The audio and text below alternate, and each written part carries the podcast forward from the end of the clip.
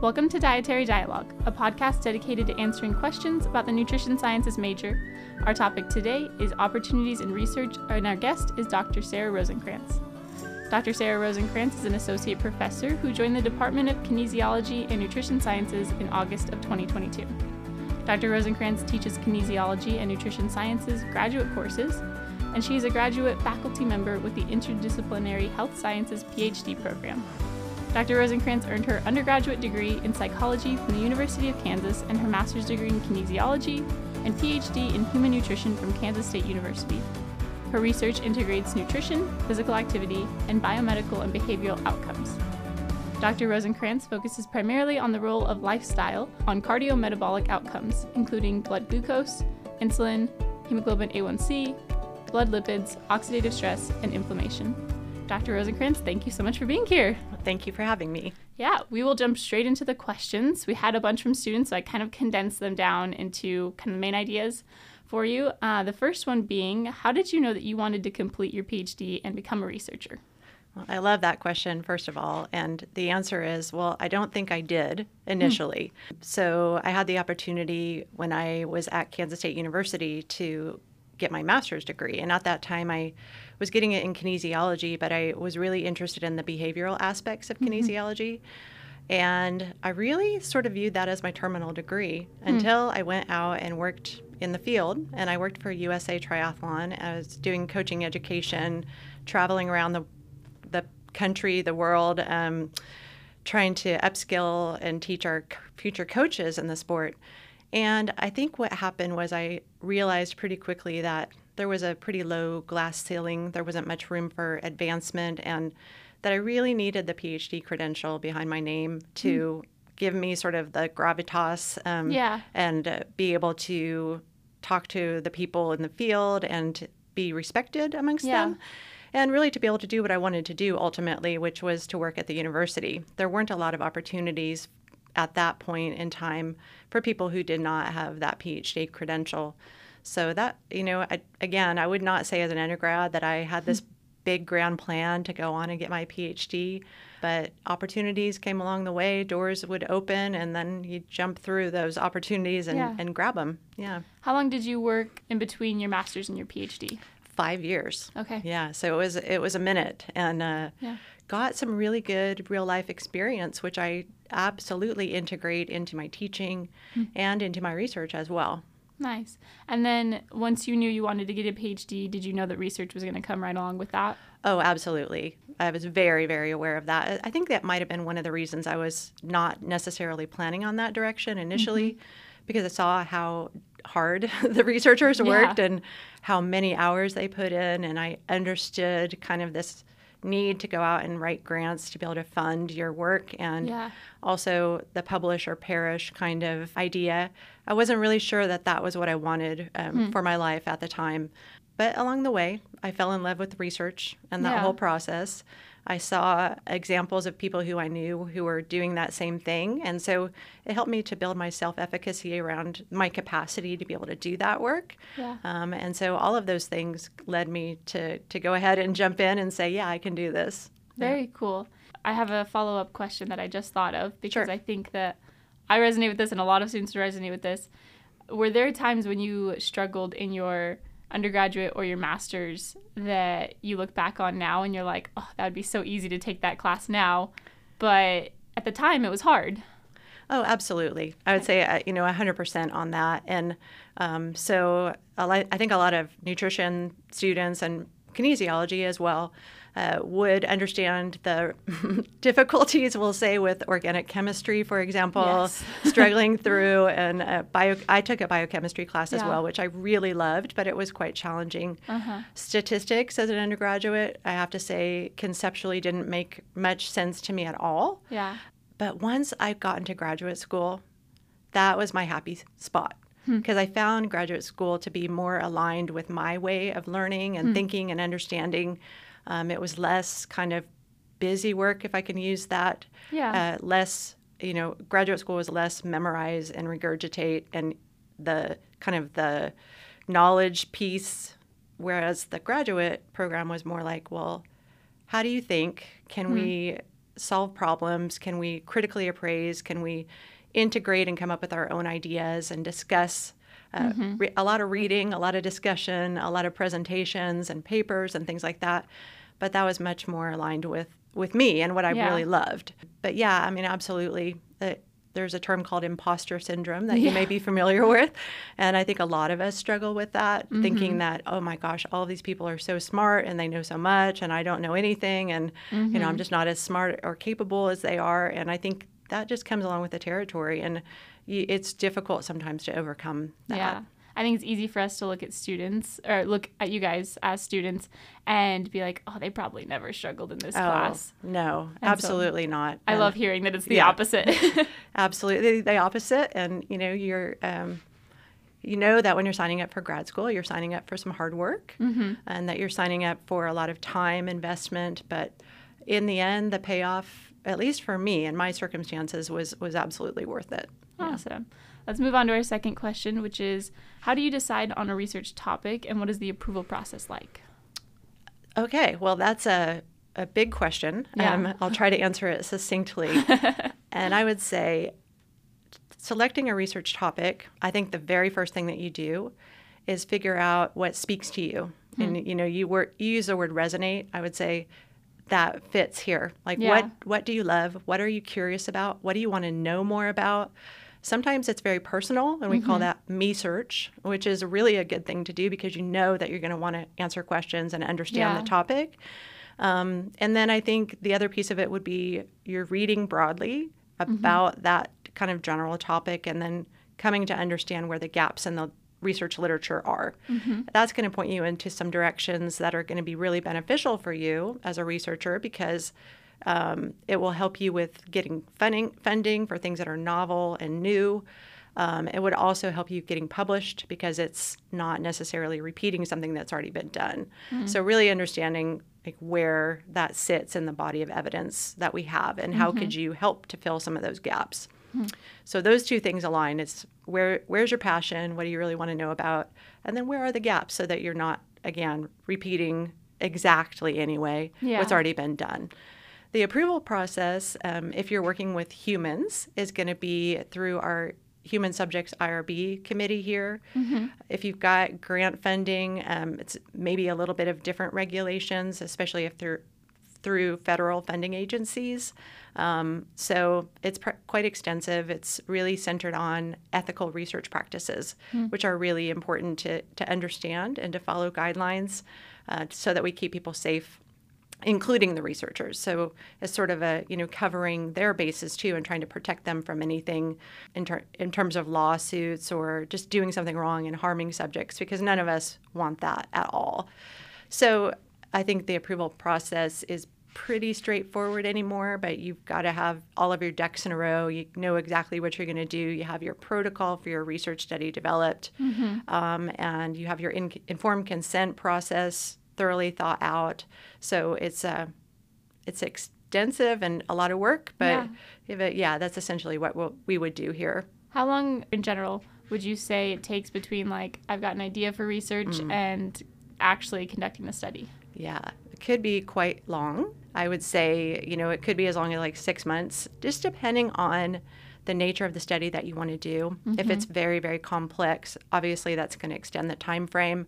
But if it's, you know, more straightforward, that you know exactly what the question is that you're trying to answer, and it doesn't take a, a very long intervention to do it, then it can be a lot faster than that. And I think if you've got, if you're working with a professor who's doing research, who's got some great templates for you uh, as you're developing those materials for your, your research, that can be really helpful and help speed things along in the process. Once you submit to IRB, you know, you really should be able to get approval within a month through them. Yeah. Very cool. Our third question is what research are you working on right now? Oh gosh, yeah. So um, I have some really cool research that we just got funded for recently through a, a. It's basically through UNR Extension and UNLV. Okay. They put aside uh, $2 million to actually develop a collaboration between UNR and UNLV, which is fantastic. It's Yeah. what we should be doing. Um, so I submitted a proposal along with Dr. Laura Kruskall, Dr. Richard Rosenkranz, and some collaborators from UNR, including Dr. Stephen Fries, and then an extension um, faculty member, Alika Matian, who's actually a UNLV grad Oh, from cool. our programs. Yeah, very cool. And it's basically looking at a curriculum called Cooking Matters for Adults with the idea of prevention of type 2 diabetes. And so we are going to compare the Cooking Matters for Adults curriculum in its, you know, strictest sense mm-hmm. with the Cooking Matters for Adults curriculum plus some diabetes specific aspects including having participants wear a continuous glucose monitor, which is really cool because in real time they can see mm-hmm. how what they're eating affects their their glucose control. Yeah. And then also we're going to do some initial gut microbiome work, which I'm really mm. excited about. That's kind of the hottest trend in nutrition science, if you will. Yeah. And so my collaborator at UNR does a lot of work in that area. And we're going to take samples, we're going to have participants take samples, and this will include the control group as well as our intervention group with the enhanced version, and have them do six different samples. And we're going to be able to understand what is the composition of their gut microbiome, um, what's the balance of the beneficial bacteria versus the harmful, and be able to kind of look at associations between that and other more typical health outcomes that we would look at. So, in a pre diabetic population, we're going to be interested in insulin response, in um, triglycerides and other lipids. We'll be interested in HbA1c uh, percent to see where they are. And um, as part of it, we're going to be giving participants fruits and vegetables each week that they come, and they'll be able to take that home and incorporate it into recipes that they're making that it will fit within their specific diet. We're also going to do some work with some of the other lifestyle behaviors. So, create a module that's around sleep and um, sleep behaviors that can be beneficial. Physical activity, we'll do some physical activity monitoring as well. So, the study is going to be pretty full on, um, and we'll be able to collect a lot of really great data. So, we've got a couple of students who are planning on doing projects from the study. Okay. Um, and we aim, I'm working on the IRB application Yeah. right now, and um, the aim is to get that approved this semester and start recruiting next semester for that one. Nice. How many participants would you expect? Well, have? we're aiming for a sample size of 120 Okay. across two year period. So we'll be obviously if we're running everything out of the nutrition center, and so we have Yeah. a limit in terms of how big our classes can be. So we're thinking probably approximately 12 participants per cohort and running two at the same time. So we'll, they'll be randomized to either just get the Cooking Matters for Adults or the enhanced version. Okay. And then one of the cool aspects I think is that after, like if you got randomized to the Cooking Matters for Adults, that after you completed your intervention, we're actually going to go ahead and provide you with the same produce as what we supplied to the enhanced version. Okay. Equity issue, and we also, of course, want to promote healthy eating. Yeah, So, yeah. absolutely. Mm-hmm. That's so cool. And so, y'all, you're hoping for about 120, and then you said over two years. So would it be like how long would each cohort be involved? All two years, or Yeah. Uh, no, actually, they would be involved for six weeks for the active intervention. And then we're going to follow up with them again to talk about whether or not they continued um, to do these beneficial behaviors in another six weeks. So each person would be a, about three months of time. Nice. Yeah. And this is for those listening. We had Chris Acosta on last week. Oh, and so yes. This Uh, sounds like the study yeah. that he was telling He us is, about. he is integral in helping me develop materials, helping me determine like what our online platform is going to be, where we're going to house some of those materials. Um, so yeah, I mean, he's doing a lot of some of the legwork on those pieces I was talking about for the Yeah. IRB application, and yeah, he's been invaluable. Do you um, foresee needing any more help from undergraduate students once? Uh, You know, absolutely. Um, Okay. So we'll have a grad student who's sort of serving as a project coordinator who Okay. can be over at the nutrition center a lot of the time, and Mm-hmm. there will certainly be opportunities for people to be, you know, all hands on deck with getting the produce ready to go, with um, helping with the cooking classes themselves, um, Yeah. and other aspects of data collection as they're interested. So I love having undergraduate researchers. So yeah, this one's going to again kind of require all hands on deck. Yeah, so we need a lot of help. involved. Yeah, it, it is definitely very involved. And anytime you do uh, a clinical trial intervention, Mm-hmm. it, it's a lot of work. It's a lot of moving parts. And yeah, I haven't developed one from scratch in quite a long time because I had some that were ongoing Yeah. where I was before at Kansas State University. And, um, you know, really am reminded this semester of how much work it actually is. Yeah.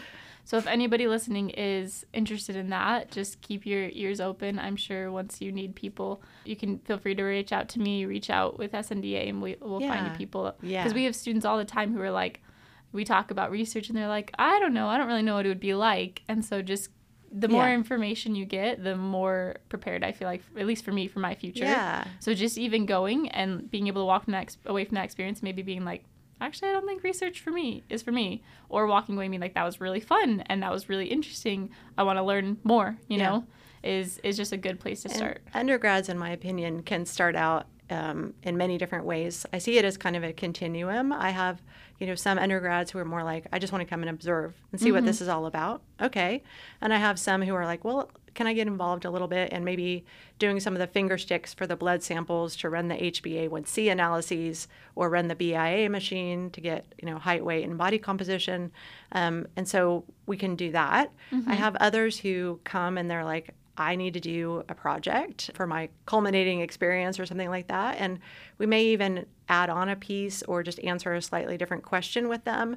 And then sometimes I have them are like, okay, I'm going to do a thesis and we're going to develop something kind of from the ground up. So it can happen along a continuum. And I'm happy to, to meet people where they are and help Yeah. them to meet whatever their goals are. Yeah, I know that in the Masters for Nutrition Sciences there is a thesis track and then a non-thesis track. Mm-hmm. So are you working with just PhD students or also master students? Oh, definitely. also, master students, okay. probably mostly master students, um, because our PhD is obviously in, um, you know, interdisciplinary health sciences, and so sometimes I think it's hard for people in nutrition to say, "Oh, that's where I fit," Yeah. uh, even though there is a kinesiology and nutrition sciences track within that that interdisciplinary PhD program. And I do have a new PhD student starting Uh-huh. next semester, um, which is fantastic. But yeah, master's students for sure. And I particularly like to work with master students who are interested in research. Yeah. And for I think a lot of students who are kind of like, do I want to become an RD? Do I want to do research? All these questions kind of going in their mind. I think now having that requirement of needing to do a master's, I don't know if you foresee this, but I foresee a lot more students being interested in research just because they otherwise wouldn't be doing a master's. Oh, they yeah. may have just gone to their internship. Now they're going to do the master's, and maybe I can foresee a lot of them being like, well, I'm here. I'm kind of interested. I might as well do the thesis track. Yeah, well, And- that's my hope, um, just personally, because I think the point of the academy creating this, Mm-hmm. you know, required masters was was really about that. Because if you're going to do evidence-based practice, it's really important to truly understand research and the research Mm-hmm. process. So if nothing else, learning to evaluate, critically appraise research, being able to find and seek what answers you're looking for Mm-hmm. is essential. Um, but we also need practice-based evidence.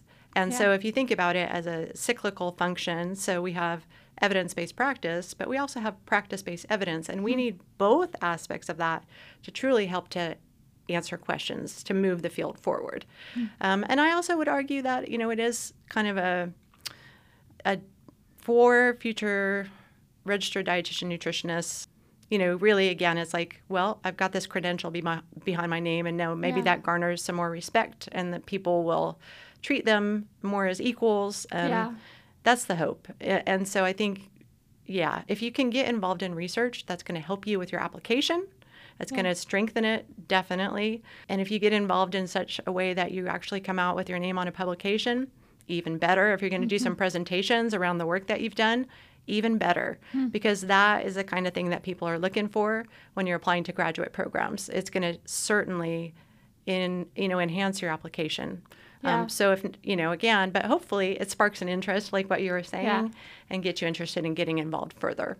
and even just exactly what you were saying having more evidence-based practice like i think for myself i know that um, counseling one-on-one with people is where the area of nutrition that i'm like die hard i love this i want to do this but i see that happen all the time with a lack of evidence right and so you can be really passionate about something but if you have the evidence behind it that's when you're actually going to help people Oh no, absolutely. And but of course, evidence-based practice is a three-part thing, right? Yeah. So your clinical expertise is essential, right? The values and experiences that your your patient or client bring to the table are incredibly important to mm-hmm. understand. and then you've got the evidence, and they're all really critical to evidence based practice, right? So people sometimes think evidence based practice only means what the research says, but that's absolutely not true. Yeah. Those other aspects are incredibly important, and where those intersect is where you want to be. Hmm. Yeah. That's very cool. I like that. I'm going to listen to this again and then write that one down because I can't write it down right now. Um, our next question, moving on, is kind of going along with what we were just talking about. They asked if students can get involved in research when they're a freshman and a sophomore or if it's just juniors and seniors. Oh, no, they can definitely get involved in research. Um, you know, I, I've had people come to me as freshmen and sophomores. That's absolutely no problem at all. Um, You know, the earlier the better if you think research is really what you want to do, which, you know, some people are there. They're like, I want to do academia. That's where I want to be. Absolutely. And if that's you, then yeah, get involved as soon as you possibly can. The more experience, the better. Uh, Building your skills and abilities and, and confidence around research is, is really important. But, but from my perspective, there's no, you know, there's no limit on like where you are in your program that says whether or not you can participate in research. So. Very cool. And I'll talk a little bit more about it at the end, but there is a FIRE program, which is um, FYRE, which is just meant for freshmen. So if you're a freshman listening to this, I'll talk more about that at the end uh, in our announcements. And the next question is if we have a special interest in a topic, how can we find a professor conducting research in that topic? And how do you suggest we try to get involved? Yeah, so that one's a little bit more challenging. So there's a couple of things, I guess, tips that I can give you. One is, you know, you may hear about research that faculty members in, in your department are doing, and certainly feel free to reach out to them via email and ask if there are opportunities to get involved in their research.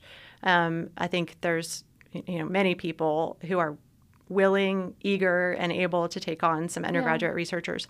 If if it's not necessarily in your department, but something outside of your department, one way to go is go to the Office of Undergraduate Research, hmm. and they have research advising appointments that you can set up where they're going to help to try to connect you with a researcher on campus who might be able to accommodate that.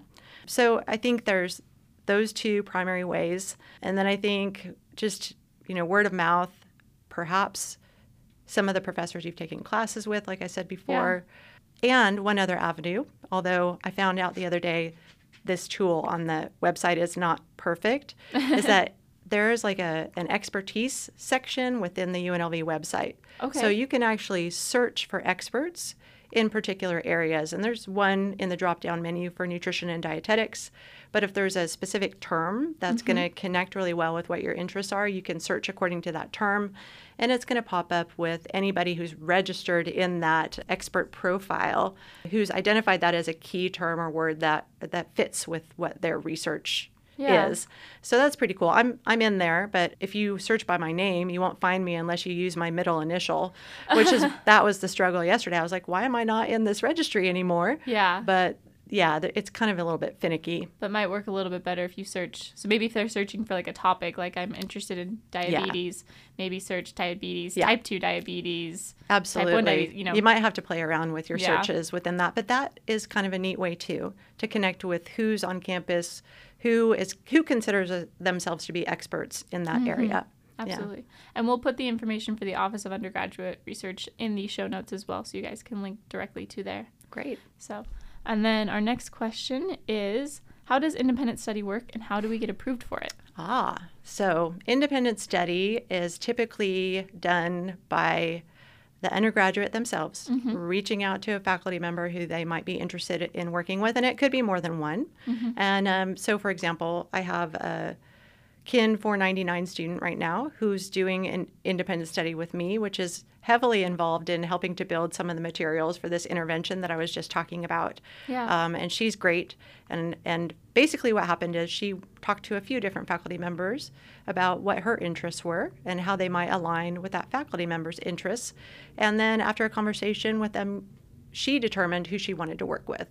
And so after that, basically, we filled out some paperwork that was required to say what she was going to be doing in her independent study, what are the outcomes going to be, and sort of what are the topic areas that she was going to be working on. Um, in this case, it ended up being a big part of the sleep piece of that intervention I was talking about. And so she's been looking at tools to assess sleep quantity and quality, um, and also looking at things that we could do to develop um, intervention pieces that are informational mm. and applied and what they could do to overcome barriers to a good night's sleep. Yeah. Um, related highly to sleep hygiene and some other things too. But so then she's going to do a presentation to our lab group later on in the semester to fulfill that kind of communication requirement. So, yeah. so it's a, a, mutual agreement between that person. You have to get permission, so you can't mm-hmm. just enroll in an independent study uh, because you, of course, you want that professor to know, hey, yeah. I want to do this, and, and you want to have a discussion and conversation to see if it feels like a good fit for the yeah. student. So that's you know, it's not a difficult process, but you know, you have to be brave and yeah. reach out to the, to those faculty who you might want to be working with. And I think it. So this podcast itself is an independent study, and awesome. um, I think it can kind of vary. Yeah. Depending on like like for me, it was I have this idea and I needed advisor to approve it and guide me in it, but it was not something my advisor was already conducting on their own. Right. Versus your student can come to you for KIN 499 and kind of say, this is what you're already doing. This is how I'd want to enhance this and, and you know, create this an undergraduate program and work together that way. So I think there's a varying degree of. Oh yeah, just like I was saying on that yeah. continuum of involvement. Yeah. Some people might come to me and say, "I really want to get involved in research, but I don't really know what I want to do." Yeah. And so then we have a conversation about what that might look like and how they can get involved and give them some options. Like I've got another study going on that I didn't talk about, but mm-hmm. I do. Um, that's really looking at interpersonal variability in postprandial responses to different macronutrient compositions of meals mm-hmm. to compare the between participant differences to the within participant differences. Okay. Kind of thinking about how lifestyle factors are going to influence that variability. So there's, you know, numerous opportunities, but I think, you know, it's really uh, some people come with more developed ideas for what they want to do and some people come with help, you know, help guide me and either of those are perfectly acceptable. Yeah, I think it's the willingness and yeah. and you do have to be comfortable to a certain extent of working on your own, even if you're yes. Coming to somebody. Because I know I've talked to a couple of students who are like, "Oh yeah, I'd want to do an independent study," and I will tell them because I know a couple of students who've done independent studies. I know from working on this podcast, like you've got to be comfortable with taking a lead and yeah. with kind of setting your own schedule for whatever you're doing. So yeah, hundred percent. Yeah, and uh, I'd say I meet pretty regularly with the student, maybe mm-hmm. once every couple of weeks, but then they're off on their own, kind of doing the work. And then mm-hmm. next time we come together and meet, they're reporting back on what they've been doing, and we go, okay, what are our next steps? And so I guide their work, but yeah. they are doing it, you know, yeah. very much on their own. That's yeah. very cool. Our last question is: What advice do you get? Would you give for students who are interested in research but might be intimidated by it? Okay. so here's uh, my mantra, and I will say this many times: um, is everybody's a researcher, whether you realize it or not, and everybody can be a researcher, and you are capable of helping. You're capable of reading and understanding and appraising research and that makes you a researcher. Okay, so I'll start with that. And I do know it's intimidating, but I think there's a lot of very, very approachable people in kinesiology and nutrition sciences, and of course, other departments and disciplines across campus. And most of us are here because we like to work with students and we're really interested in helping them learn. Uh, mm-hmm. Uh, where I am in my career, I think that's my favorite part is mentoring students and helping them to achieve great things go off into the future and you know be my sort of research children who are spreading you know the good word on research and um, so i love that but yeah i mean i think it's a matter of seeking resources. So office of undergraduate research again they have some excellent resources. They have some training opportunities to help you upskill yourself maybe even before you would go and talk to a faculty member. Yeah. I'd say get in early. Don't be afraid. And you know, the more you're involved, the more you can be involved. So yeah, if you talked to Chris Acosta, I think he's a great example of that. Uh, sorry, I'm name dropping here, but yeah, I mean, he feel free to name drop him. he was involved in um, some research that my husband was leading, and you know, we were very impressed with him and his work ethic and his ability to work independently, and so invited him to get involved in some more research, and that's kind of how it happens uh, oftentimes. So. So I would just say don't be afraid. Even if you're not, you know, you don't have a lot of experience in research, you got to start somewhere. Yeah, absolutely. And I will say, when I saw this question, I immediately thought of my brother's in medical school right now, and I will often read a paper and it'll have some sort of abbreviation and I'll be like, I don't know oh, what Yeah. that is. And I'll just text him and he always shoots back what it is right away because, right, he reads papers all the time. Yes. And I went back and was like, oh, here's this acronym again. I know I've asked him about it before. So I went back to my text with him the other day and it was a list of acronyms I had asked him about. And I knew what every single one of them were except for that one that I was going back to. And I was like, I didn't know what those were six months ago when I asked Right. him. And so I think you kind of get accustomed to it. And we as undergraduate students can like not realize how much we've grown, if that makes sense. Yes, that's so true. I think that's often the case is that you forgot how much you know when it's Yeah. compared to people who haven't had the same educational experiences that you've had. You forget how much expertise you actually have. Yeah. I thought about that when you said we're all researchers. We are. Like, Absolutely. so much Every sense. day we're making observations, we're making hypotheses, we're, you know, maybe wrongly so, but we're still doing that. And that's Yeah. how we understand the world around us. Very cool. I love that. Uh, anything else you'd like to add before we close out? Um, not really. I just say, you know, don't be afraid, don't be intimidated. Uh, reach out to us. That's what we're here for, and we would love to get more undergrads involved in research. So, sh- just give us a shout. Thank you so much. As a matter of announcements, we just had our second SNDA meeting of the year in October, and so if you were not able to receive the newsletter or you weren't able to go to that meeting, feel free to reach out. My email will be in the show notes, and we can recap you on everything we discussed. And we will have, like I said, um, the information about FyRE, or which is research for specifically freshmen in their undergraduate program in the show notes. You can reach out there. It's through the Office of Undergraduate Research, and we will, if it's okay with you, include your email Yeah, great. for anybody who has any follow up questions for Dr. Rosenkranz. And we will talk to you guys next time. Thank you. Thank you.